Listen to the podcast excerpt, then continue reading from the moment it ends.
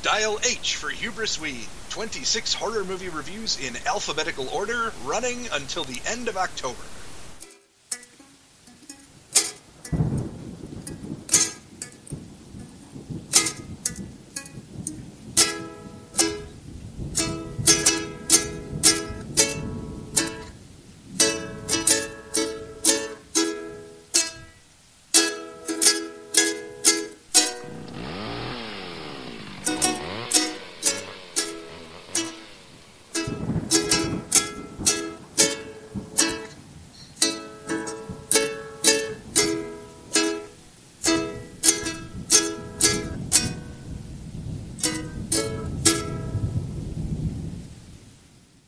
R is for Red State from 2011, written and directed by Kevin Smith. Three unlikable teen jerks go to a trailer park to get laid, and it turns out the online hookup they were anticipating is really part of a cult of homophobic terrorists who kill people for not living up to their ideals, which are basically Republican Jesus. The ATF comes in to try and manage the situation, but the lessons of the 70s bummer ending have been absorbed by Kevin Smith, so not a whole heck of a lot of the cast makes it out alive or unharmed.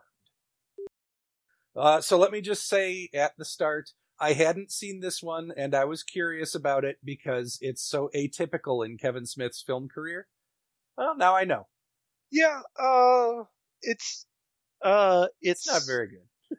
yeah. I did like the premise.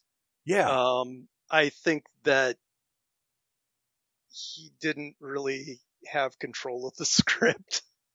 Which is funny because he wrote it. Yeah. Um, Yeah. I think that, uh, he's a good director.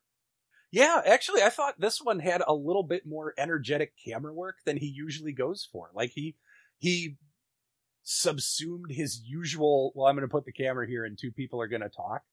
And Yeah. because it's a more chaotic story with more things going on, that he was he was moving the camera a lot more. He was doing like some handheld stuff. I don't think I remember from other stuff from other Kevin Smith movies. Uh, Mhm. it it and it's a like you'd said earlier it's a really nice updating of the oh you went you took the wrong turn down the back roads you know country road and now here is this.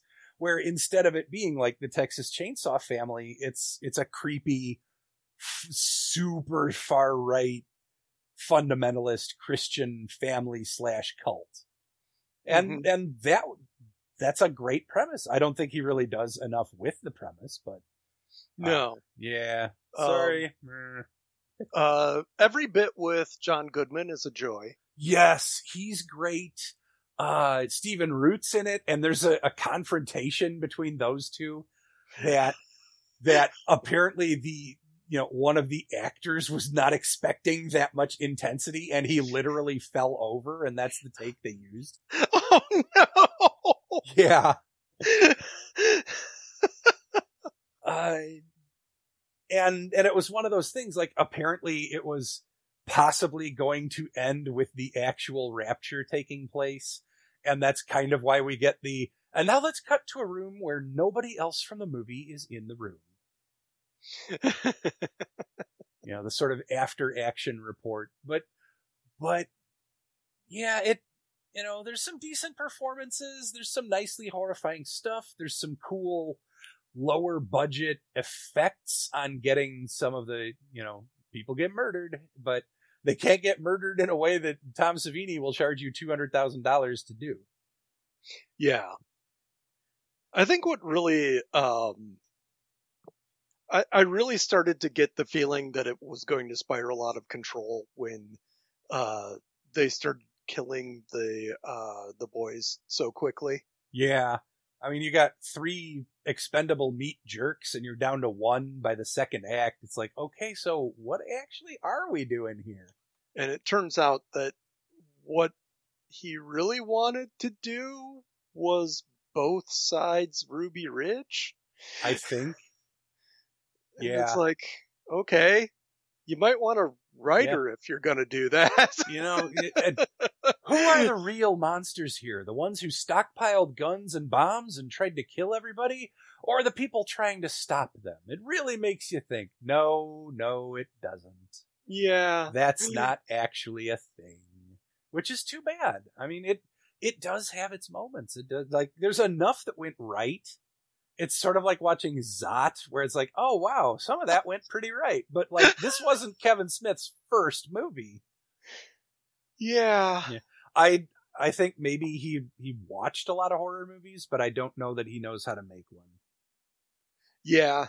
And it's too bad because like the dude loves cinema. The dude genuinely loves being able to do what he does. I just I don't think he landed it on this one particularly well.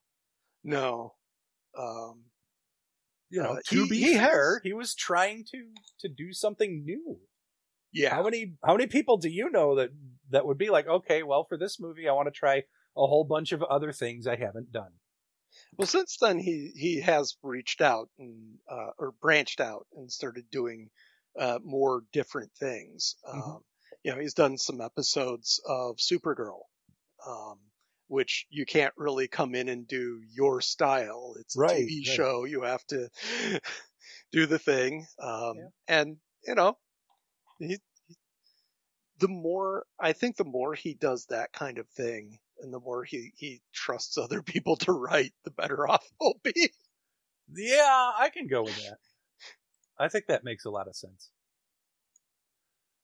Uh, I mean, yeah, it's it. He was trying to do like a you know '70s grindhouse storyline updated for 2011, and for what's wrong with the out of the way places in 2011 America instead of 1974 America. Like, I can dig it. I think that's a pretty good Mhm. idea. I just don't have a hell of a lot else to say other than you know, hey, Kevin Pollak's in it. Oh no, he isn't. yeah. Boy, people die. Yeah. And and there is a lot of stuff where like the forces of law and order don't want a massacre, but the people who are convinced they'll go to heaven if the evil government shoots them do. Yes. And Uh, like and- that's that's another uh, sort of like yeah, okay, that's that's horrifying. Yeah.